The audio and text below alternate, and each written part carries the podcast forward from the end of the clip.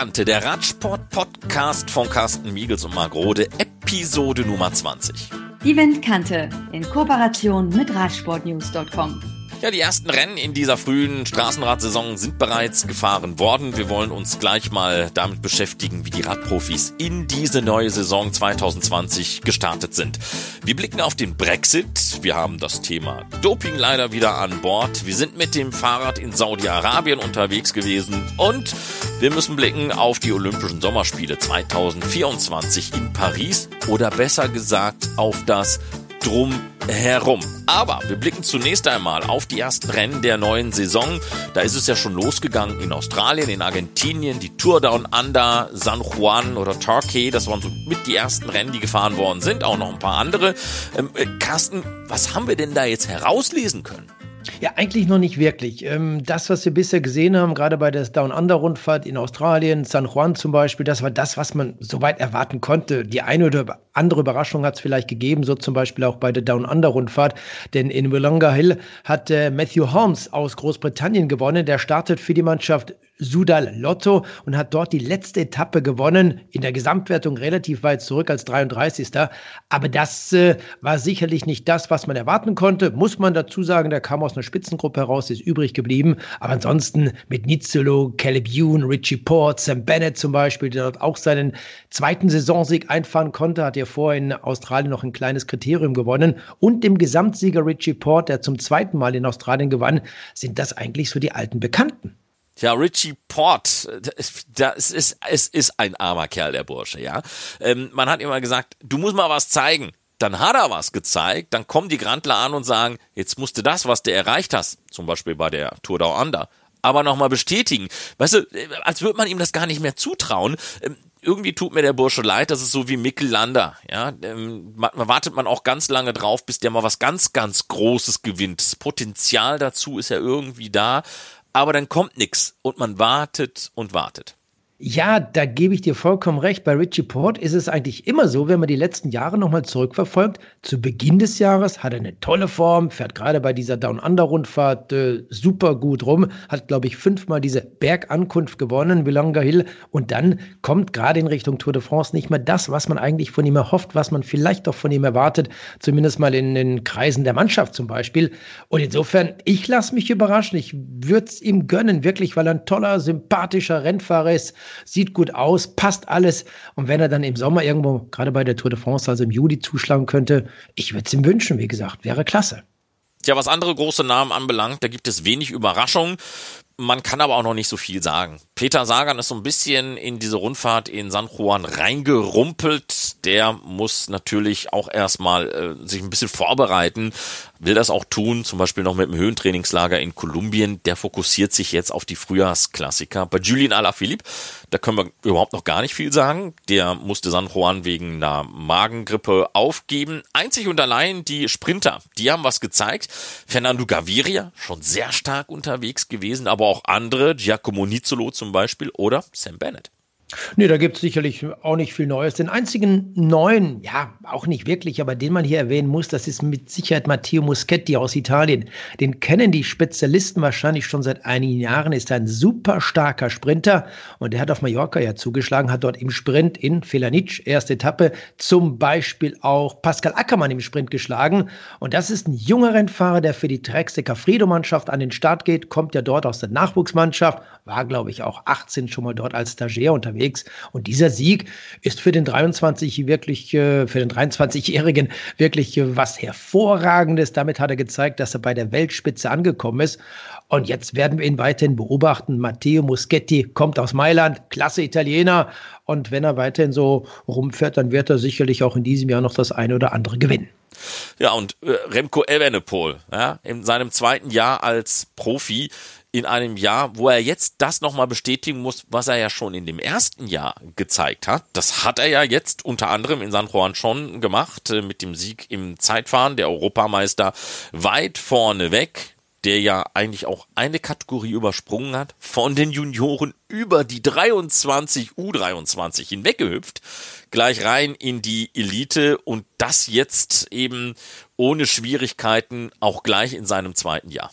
Ja, das ist schon Wahnsinn. Du hast gerade ein Wort in den Mund genommen, Marc. Schwierigkeit. Gibt es dieses Wort überhaupt im Vokabular vom Remco Evenepoel? Der ist 20 Jahre alt und wie er das Zeitfahren gewonnen hat, äh, das war schon grandios. Denken wir an das letzte Jahr. Was hat er gewonnen? Klassiker San Sebastian als Beispiel. Das war super herausgefahren. Und wie gesagt, gibt es das Wort überhaupt in seinem Vokabular? Ja, keine Ahnung. Das glaube ich jetzt nicht. Ähm, zumindest mal in einem Interview hat er gesagt, ich bin jetzt in diesem Jahr, in diesem einen Jahr, in dem er schon Profi war, erwachsener geworden. Das klingt ja schon fast niedlich, wenn das ein 20-Jähriger sagt. Aber zumindest mal scheint da ja sportlich alles zu stimmen. Ja, das absolut. Äh, die Mannschaft stimmt, das Umfeld stimmt. Ich denke mal, bei ihm zu Hause stimmt es auch.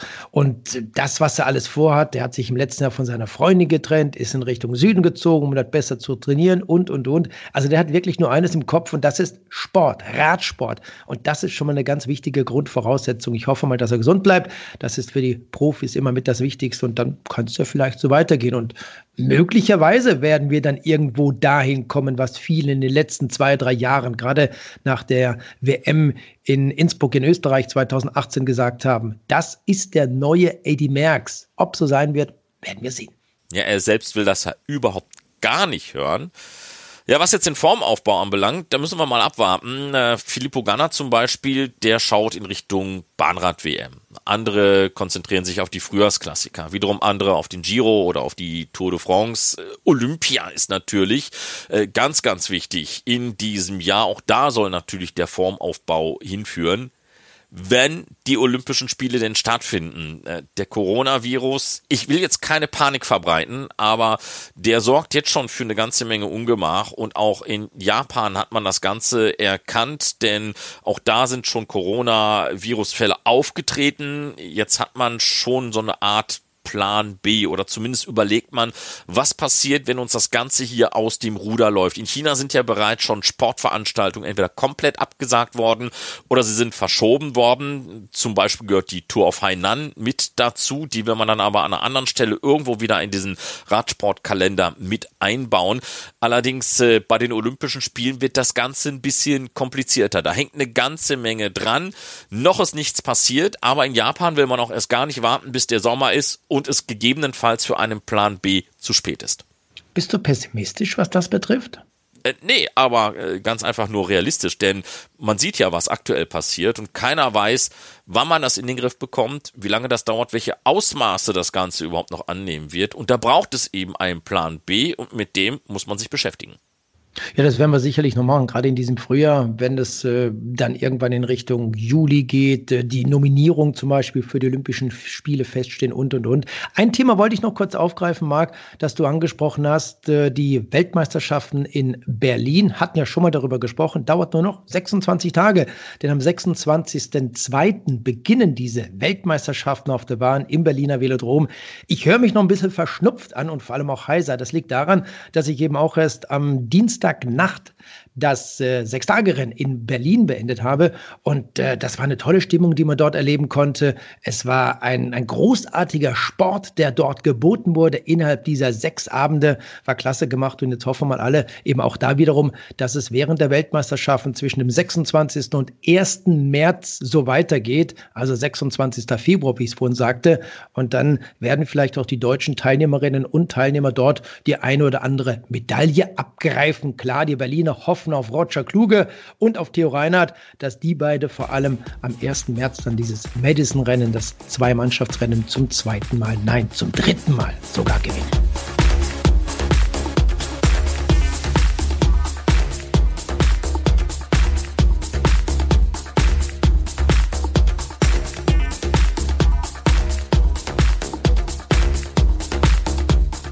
Ja, nun haben sie, was sie wollten. Der Brexit ist da. Großbritannien hat die Europäische Union verlassen und auch wenn die Scheidung vollzogen ist, so sind doch immer noch viele Fragen ungeklärt. Auch die Frage, was das jetzt für den Radsport und die Fahrradindustrie bedeutet. Dass Großbritanniens Premierminister Boris Johnson ein leidenschaftlicher Radfahrer ist, das ist jetzt an der Stelle wenig hilfreich.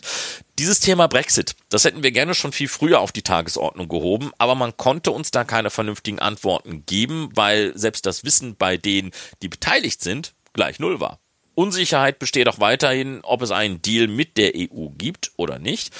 Ähm, äh, Carsten, was da jetzt die Profimannschaften und die Fahrer aus Großbritannien anbelangt, äh, wir haben nichts gehört von ihnen. Es scheint offensichtlich keine Pläne zu geben und wenn ja, dann hat man sie nicht äh, kommuniziert. Keiner wollte uns was sagen. Ich finde das ein bisschen befremdlich, oder? Na, ich weiß nicht. Du hast ja gerade schon richtig gesagt, wir haben versucht, den einen oder anderen mal vors Mikrofon zu zerren und keiner wollte, konnte irgendwie was zu diesem Thema sagen. Fakt ist natürlich, dass die Briten jetzt raus sind aus der EU, dass aber auch auf der anderen Seite bis Ende des Jahres nicht viel passieren wird. Das heißt, es ändert sich ja zunächst einmal nicht viel. Und daher glaube ich, dass äh, egal, ob es die Radsportler sind, ob es die Fußballer betrifft zum Beispiel, die Premier League in Großbritannien ist eine der teuersten, der wichtigsten Ligen überhaupt mit vielen ausländischen Spielern. Was da noch alles passieren wird, keine Ahnung, da ist man vorsichtig und da wird auch in den nächsten Monaten ganz bestimmt gerade auf der politischen Ebene noch viel verhandelt werden müssen, damit wir und all die anderen, ich habe vorhin mal über das Sechstagerennen in Berlin gesprochen, das wird ja auch von einer britischen Firma organisiert, der Madison Sports Group in London. Ja, und dann gucken wir mal, was daraus wird. Ich, ich hoffe, dass, äh, dass diese Sportveranstaltungen weiterhin auf diesem Niveau, in dieser Art und Weise stattfinden können und dass Rennfahrer wie zum Beispiel Christian Knees, er fährt ja für die von dir angesprochene Ineos-Mannschaft, auch weiterhin ihren Vertrag so erfüllen können, wie es geplant ist, wie es zum Augenblick läuft. Gehen wir mal ganz kurz weg vom Profiradsport. Ähm, hier mal so ein paar Fakten. Die London School of Economics hat berechnet, dass in Großbritannien rund 23.000 Menschen in der Fahrradindustrie einen Job haben. Man trug ähm, seit geraumer Zeit mit ungefähr drei Milliarden britischen Pfund zur Gesamtwirtschaft des Landes bei. Aber die britische Fahrradindustrie bezahlt beim Handel zumeist in US-Dollar. Das liegt daran, dass der Einkaufsmarkt vor allem in Taiwan und generell in Südostasien liegt. Damit hat man dann eine stabile Währung, was die Umrechnung anbelangt. Allerdings ist bei vielen Händlern der Dollarvorrat nicht unendlich und so würde es dann auch langfristig vermutlich doch teurer werden. Aus Taiwan, da werden so um die 600.000 Fahrer pro Jahr importiert erst spät wurde dann vielen Radfahrern ja bewusst, dass radsportliches Equipment bei einem No-Deal-Brexit künftig teurer werden könnte. Weil man kann sich ja nicht nur aus Asien verpflegen, man braucht auch mal europäische Produkte abwehren. Aber es gibt auch eine Chance und die liegt wiederum in Asien. Auf Produkten aus China sind von der EU Zölle erhoben worden. Die Chance für Großbritannien liegt jetzt darin, unter anderem unter verbesserten Bedingungen Fahrradgüter aus China zu importieren, vielleicht an der Stelle Zölle abzubauen. Ähm, in Großbritannien, da ist der Fahrradmarkt so strukturiert, dass die Händler ihre Waren im Ausland einkaufen und dann vertreiben. EU-Hersteller möchten ihre Produkte aber lieber direkt an den Kunden verkaufen. Ähm, das Unternehmen Canyon gehört zum Beispiel dazu. Richtig, Canyon verkauft äh, direkt, direkt äh, Vertrieb, kann man sagen. Da gibt es also keine Fahrradhändler irgendwo in den Städten, die dann Canyon-Räder verkaufen. Ich würde mal vorschlagen, Marc, dass wir irgendwann in den nächsten Wochen mal zu Canyon fahren. Das ist ja gar nicht so weit entfernt nach Koblenz und uns dort mal mit den entsprechenden Leuten unterhalten. Ne? Das ist äh, bestimmt auch ein wichtiges Thema. Dann wird man dort hören, wie es weitergeht. Aber ich kann mir ungefähr schon vorstellen, in welche Richtung das gehen wird. Die werden auch erstmal sagen, wir warten ab, was die Politik am Ende entscheidet. Ja, was jetzt wieder die Radrennen anbelangt, ähm, der britische Radsportverband, der sagte mir, solange es keinen Deal mit der EU gibt, da kann man überhaupt nichts sagen. Die Organisatoren der Tour of Yorkshire haben mir erklärt, das sei alles eine politische Angelegenheit und zu politischen Themen äußere man sich nicht. Andere haben aber schon ihre Ängste artikuliert. Der Lincoln Grand Prix, der steht zum Beispiel vor dem Aus, denn man findet nicht genug Geldgeber und die Veranstalter machen dafür den Brexit verantwortlich. Das ist übrigens ein Rennen, das es seit 1956 gibt. Aber auch andere, noch kleinere Rennen, die stehen da auf der Kippe. Und in diesem ganzen Zusammenhang besteht da noch ein anderes Problem, denn Reisen nach Großbritannien sind dann eben auch nicht mehr so einfach, denn die Visabestimmungen, die werden sich verändern. Und es könnte sein, dass Schottland vielleicht durch ein neues Referendum Großbritannien verlässt, damit wieder ja, in die EU einkehren möchte, will, kann, wie auch immer. Und dann wird spannend, äh, wie werden sich dann zum Beispiel Fahrrad- und Komponentenhersteller entscheiden, wenn sie dann vielleicht äh, wieder ganz anders mit der Insel äh, in einen Deal einkehren. Das ist aber alles Zukunftsmusik. Wie wird das jetzt weitergehen? Äh, Carsten hat es ja gerade schon so ein bisschen angedeutet. Großbritannien bleibt ja auch nach dem Brexit äh, zunächst einmal im Binnenmarkt und in der Zollunion. Ähm, da will man jetzt die Zeit nutzen, bis Ende des Jahres eben diese Verhandlungen zu führen. Man hat aber auch gesagt, wenn das nicht ausreicht, wir können uns auch Zeit geben bis Ende 2022. Ob man so lange Zeit braucht, bleibt mal dahingestellt. Ähm, die Unsicherheit bleibt ganz einfach bestehen, so oder so. Enden wir mal sportlich. Jetzt mit dem Brexit hat sich das niederländische Team Beat dazu entschlossen, die neue EU-Außengrenze zu Großbritannien ganz einfach mal zu befahren. Der Hauptevent, das ist ein Rennen über 135 Kilometer, der Burning Brexit Ride. Äh, und da gibt's auch schon ein paar Scherzbolde, die haben den Grand Prix Boris Johnson ins Leben gerufen. Das hat man so ein bisschen mit dem Schmunzeln und auch mit dem Seitenhieb ähm, beim Team Beat verbucht. Äh, Seitenhieb auf diesen mehrfach verschobenen Brexit kurz vor dem Ziel. Also man kann es auch von der humorvollen Seite sehen, wenn auch äh, vielen da nicht zum Lachen zumute ist.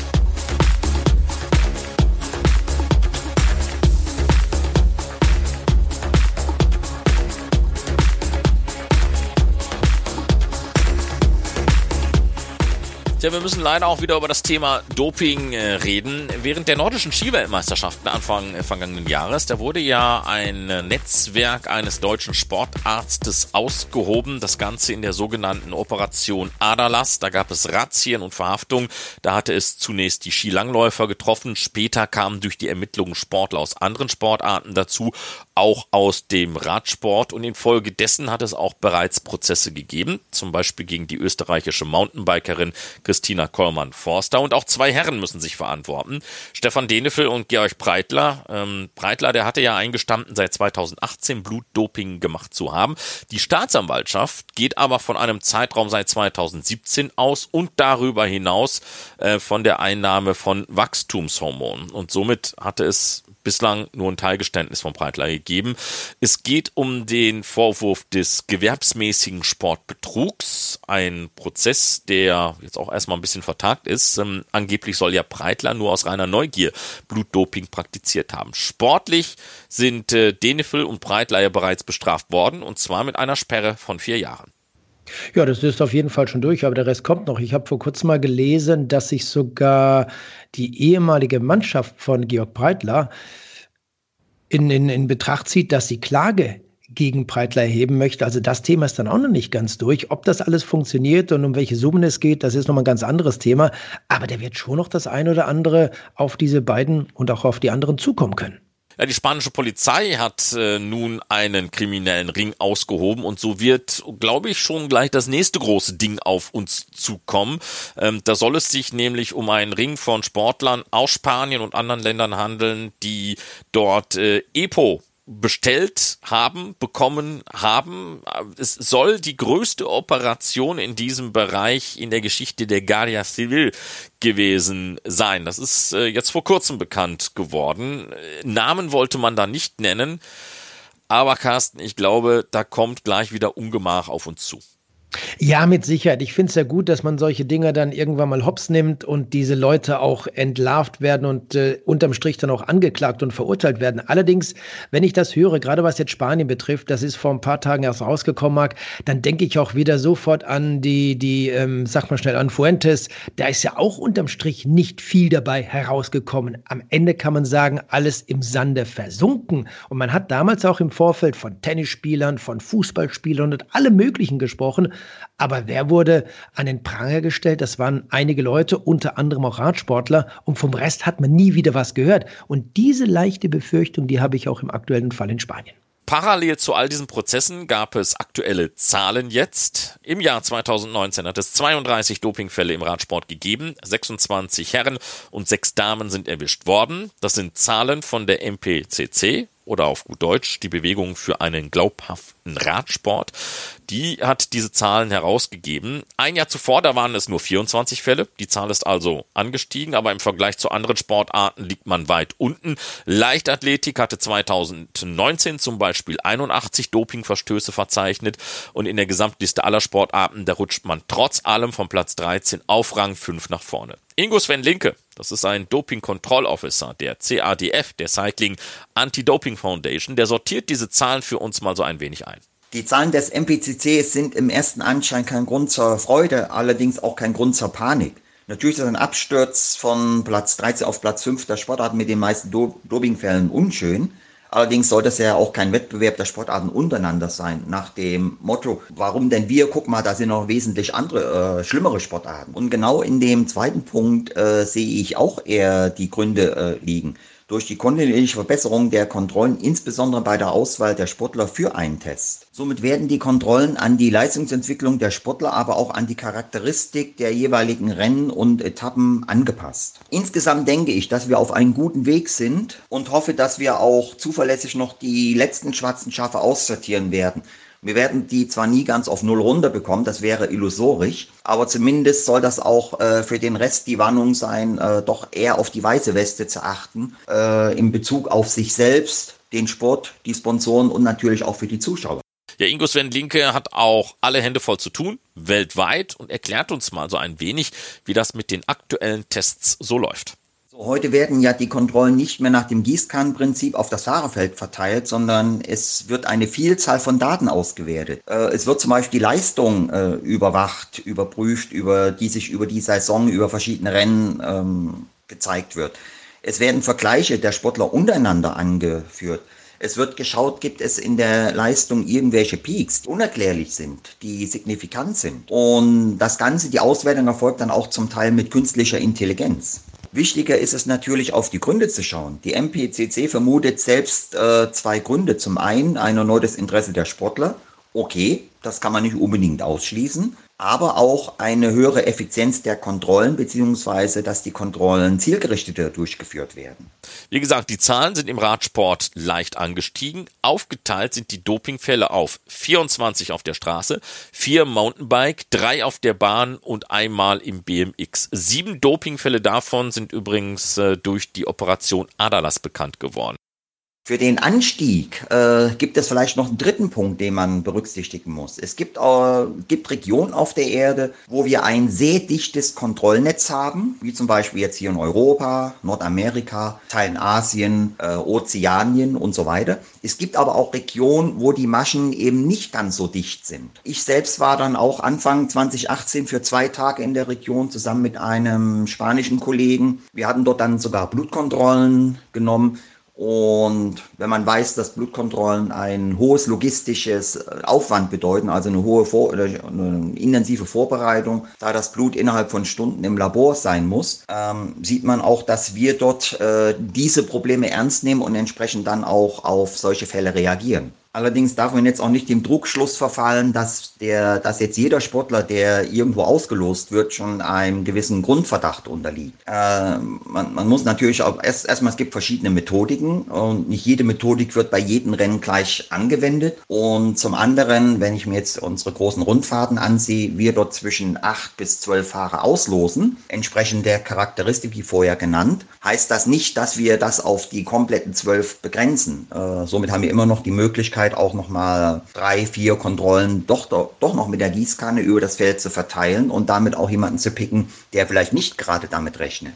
Tja, Probleme scheint es da vor allem im lateinamerikanischen Bereich zu geben. Nochmal Ingo Sven Linke. So hatte ich zum Beispiel, das war wohl 2016, Informationen von Sportlern, die mich angesprochen hatten, erhalten, dass die äh, als Clubfahrer in Lateinamerika unterwegs waren und dort Fahrer auffällig war nach deren Ansicht die, wo eine Kontrolle vielleicht mal angesagt wäre. Und während der Veranstaltung dort wohl keine Kontrollen stattgefunden hatten. Und genau den Punkt hatte ich dann auch mit der äh, Zeitung Anti-Doping Foundation besprochen. Wenn ich die Zahlen jetzt richtig in Erinnerung habe, es war dann Ende 2017, wo wir entsprechend Kontrollen dort durchgeführt hatten. Es waren um die 20 Kontrollen und von den 20 Kontrollen gab es wohl plus minus 12 positive Fälle, die natürlich erstmal erschreckend waren, aber auch gezeigt haben, dass dort mehr gemacht werden muss. Allerdings, Carsten, müssen wir auch fairerweise dazu sagen, der Radsport hat aus den Fehlern der Vergangenheit gelernt. Die dunklen, die wirklich dunklen Jahre sind jetzt, so hoffen wir alle, abgeschlossen. Man hat seine Hausaufgaben gemacht und auch das gehört zur Ehrlichkeit dazu. Auf Null werden wir die Dopingfälle in keiner Sportart herunterbekommen. Ja, das ist völlig klar. Und äh, unterm Strich muss man auch hier nochmal sagen, die Dopingkontrolleure, die ganzen äh, Proben, die es gibt, die, die finden ja nur das wonach man auch wirklich suchen kann. Wenn jetzt irgendein Sportler aus welchem Bereich auch immer etwas benutzt, das sich vielleicht noch in der Testphase befindet und er das einfach mal probiert mit äh, EPO zum Beispiel, war das in den Anfangsjahren, in den 90er Jahren zum Beispiel genauso, da hat man noch gar nicht danach gesucht, da wusste man gar nicht, wie man das finden sollte. Und solche Verrückten unterm Strich gibt es immer wieder, die wirst du immer wieder haben, das liegt leider in der Natur des Menschen.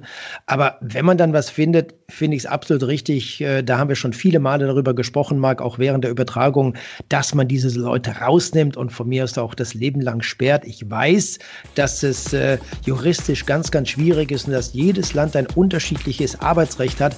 Aber das wäre doch für den Sport das Beste, dass man einfach knallhart durchgreift.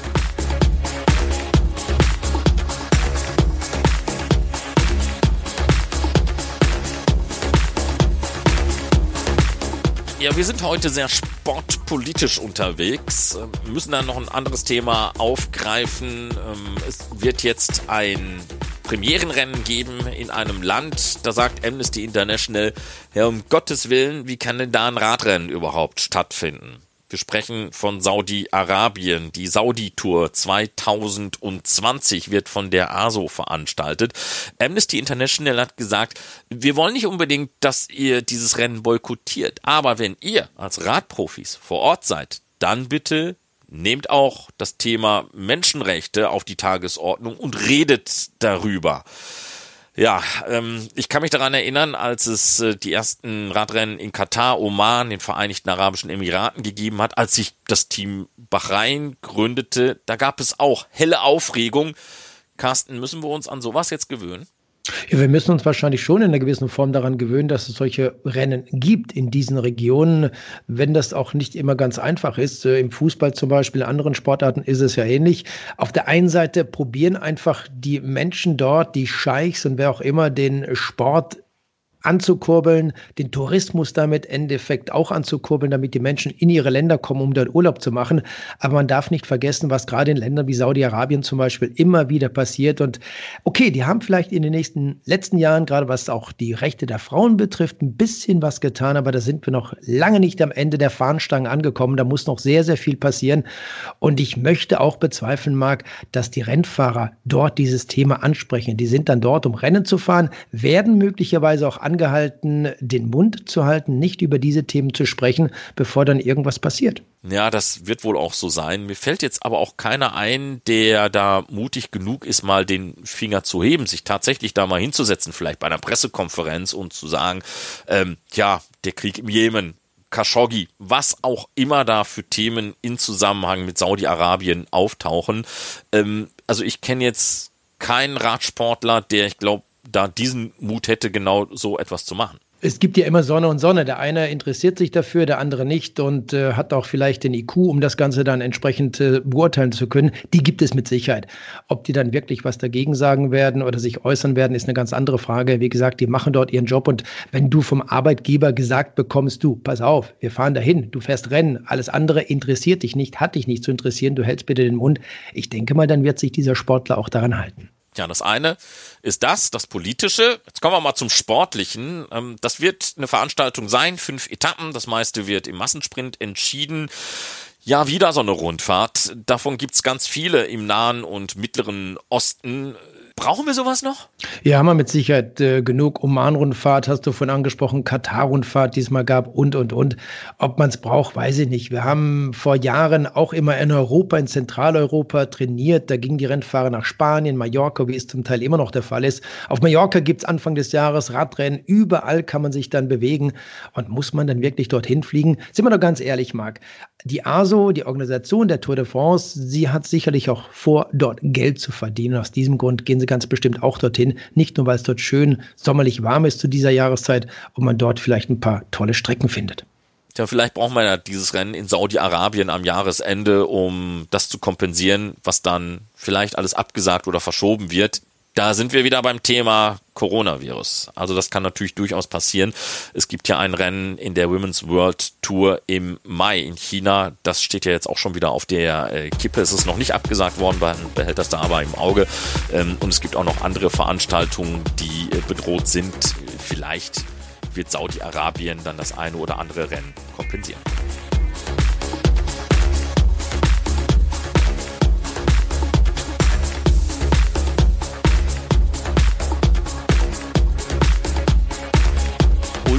Olympia in Paris 2024. Und da spricht man ja bei allen Olympischen Spielen von Nachhaltigkeit und die wird es zumindest mal für die Radfahrer in der französischen Hauptstadt geben bis zu den Olympischen Spielen 2024. Da will die Stadt eine fahrradfreundliche Stadt werden. Das hat zumindest Anne Hidalgo in Aussicht gestellt. So sollte sie im Frühjahr bei den Kommunalwahlen als Oberbürgermeisterin von Paris in ihrem Amt bestätigt werden. Also ganz ehrlich, Carsten, fahrradfreundlich haben wir die Stadt ja eigentlich nie kennengelernt, oder? Nee, also wirklich nicht. Die schönsten Erlebnisse, die ich persönlich an Paris habe, das war irgendwann Ende der 90er Jahre sowas, da war ich relativ neu in Paris, also damals zum ersten Mal für Eurosport unterwegs. Da bin ich abends oder fast schon nachts mit meinen Inlinern unterwegs gewesen, mit den Skates. Und das war wirklich genial. Kaum Verkehr auf der Straße und trotz Kopfsteinpflaster, das ist ja dort in Paris zum Teil mit so einem Asphalt überteert worden. Und da kannst du super gut mit den Inlinern nachts unterwegs sein. Das ist das Schöne, das Positive, woran ich mich erinnere, was die Sportlichkeit in Paris betrifft. Aber ansonsten mit dem Fahrrad von A nach B fahren, alles andere als einfach. Man denkt nur an den Verkehr, die vielen Ampeln, die es dort gibt und die Fahrradwege gibt es auch nicht in der Art und Weise wie in Münster, in Freiburg oder in anderen Städten. Also das ist dort ganz bestimmt nicht einfach. Also Hidalgo hat versprochen, jede wichtige Straße in Paris wird mit einem Radweg ausgestattet und einige Straßen werden für den Autoverkehr sogar komplett gesperrt. Das Ganze soll in den bereits bestehenden Plan Vélo mit eingebunden werden. Jede Brücke in der Stadt soll mit Radwegen versehen werden und zu den Olympischen Spielen sollen dann alle Wettkampfstätten mit Radwegen verbunden sein. Das Ziel ist es, dass 70 Prozent der Stadien und Sporthallen innerhalb von 30 Minuten mit dem Fahrrad erreichbar sind. Schon in diesem Jahr soll die Zahl der Radwege in Paris verdoppelt werden. Tja, ich war jetzt oft genug in Paris und muss sagen, ich war da wohl in den falschen Bezirken, denn Radwege habe ich da überhaupt nicht gesehen. Ich finde die Idee gut. Und wenn es wirklich umgesetzt werden kann, äh, umso besser macht Laune, dann dort mit dem Fahrrad zu fahren. Und wenn das dann funktionieren sollte, wenn es diese Radwege irgendwann wirklich gibt, dann fährt man nach den Olympischen Spielen 2024 auch gerne nach Paris, um dort vielleicht mit dem Fahrrad mal so einen kleinen Ausflug zu machen. Ich persönlich fahre sehr gerne mit Fahrrädern oder mit meinem Fahrrad, gerade mit dem bequemen Hollandrad durch die Städte, weil ich der Meinung bin, mit dem Auto ist es zu schnell, du kannst nicht überall parken, kannst nicht überall, überall stehen bleiben, wo du stehen äh, bleiben möchtest. Zu Fuß bist du viel zu langsam unterwegs und was gibt es da Schöneres? Für mich persönlich nur das Fahrrad. Ja, man will die Stadt grüner machen, aber ich würde in Paris sowieso kein Auto fahren, denn die Metro ist bestens ausgebaut und so wild, wie die da oben mit dem Auto fahren, hätte ich vermutlich auch gar kein Fahrrad da hätte ich viel zu viel Angst. Wir haben ja in den Ende der 90er Jahre oft mit äh, Sean Kelly und auch mit Adri van der Poel, den, den Papa von Mathieu, von David van der Poel in Paris kommentiert. Und da war es so, dass äh, gerade Sean und auch Adri immer wieder nach Longchamp gefahren sind mit ihren Rädern. Das war von der Eurosportzentrale dort äh, nur ein paar Kilometer entfernt. Und dann sind sie auf diesem Rundkurs unterwegs gewesen, sind dort eine Stunde oder zwei Stunden nur im Kreis herum gefahren. Dieser Rundkurs ist fünf Kilometer ungefähr lang. Aber das war für die dann Training. Und das war die beste Möglichkeit in Paris. Also immer wieder auf diesem fünf Kilometer langen Rundkurs im Kreis herum. Und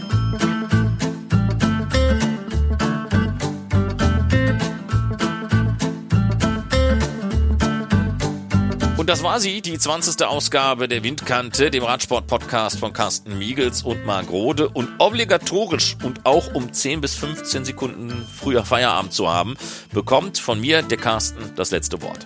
Nein, ich sage einfach nur mal Danke. Schön, dass ihr dabei gewesen seid. Nächste Woche geht es dann weiter mit der Windkante. Und äh, ich freue mich schon auf die Straßensaison. Ein Rennen nach dem anderen kommt jetzt. Und vielleicht habt ihr selber mal die Möglichkeit, zwischendurch auf dem Rad zu sitzen. Und ihr könnt uns auch gerne, also dem Marc und mir, über unsere Facebook-Seite einige Kommentare schreiben. Vielleicht auch mal Themenvorschläge für die nächste Zeit, was ihr gerne mal hören möchtet, worüber ihr gerne mal informiert werden wollt. Also meldet euch einfach. Und ansonsten sage ich mal Servus, Adieu und Tschüss. Bis zum nächsten Mal. Die Windkante in Kooperation mit Radsportnews.com.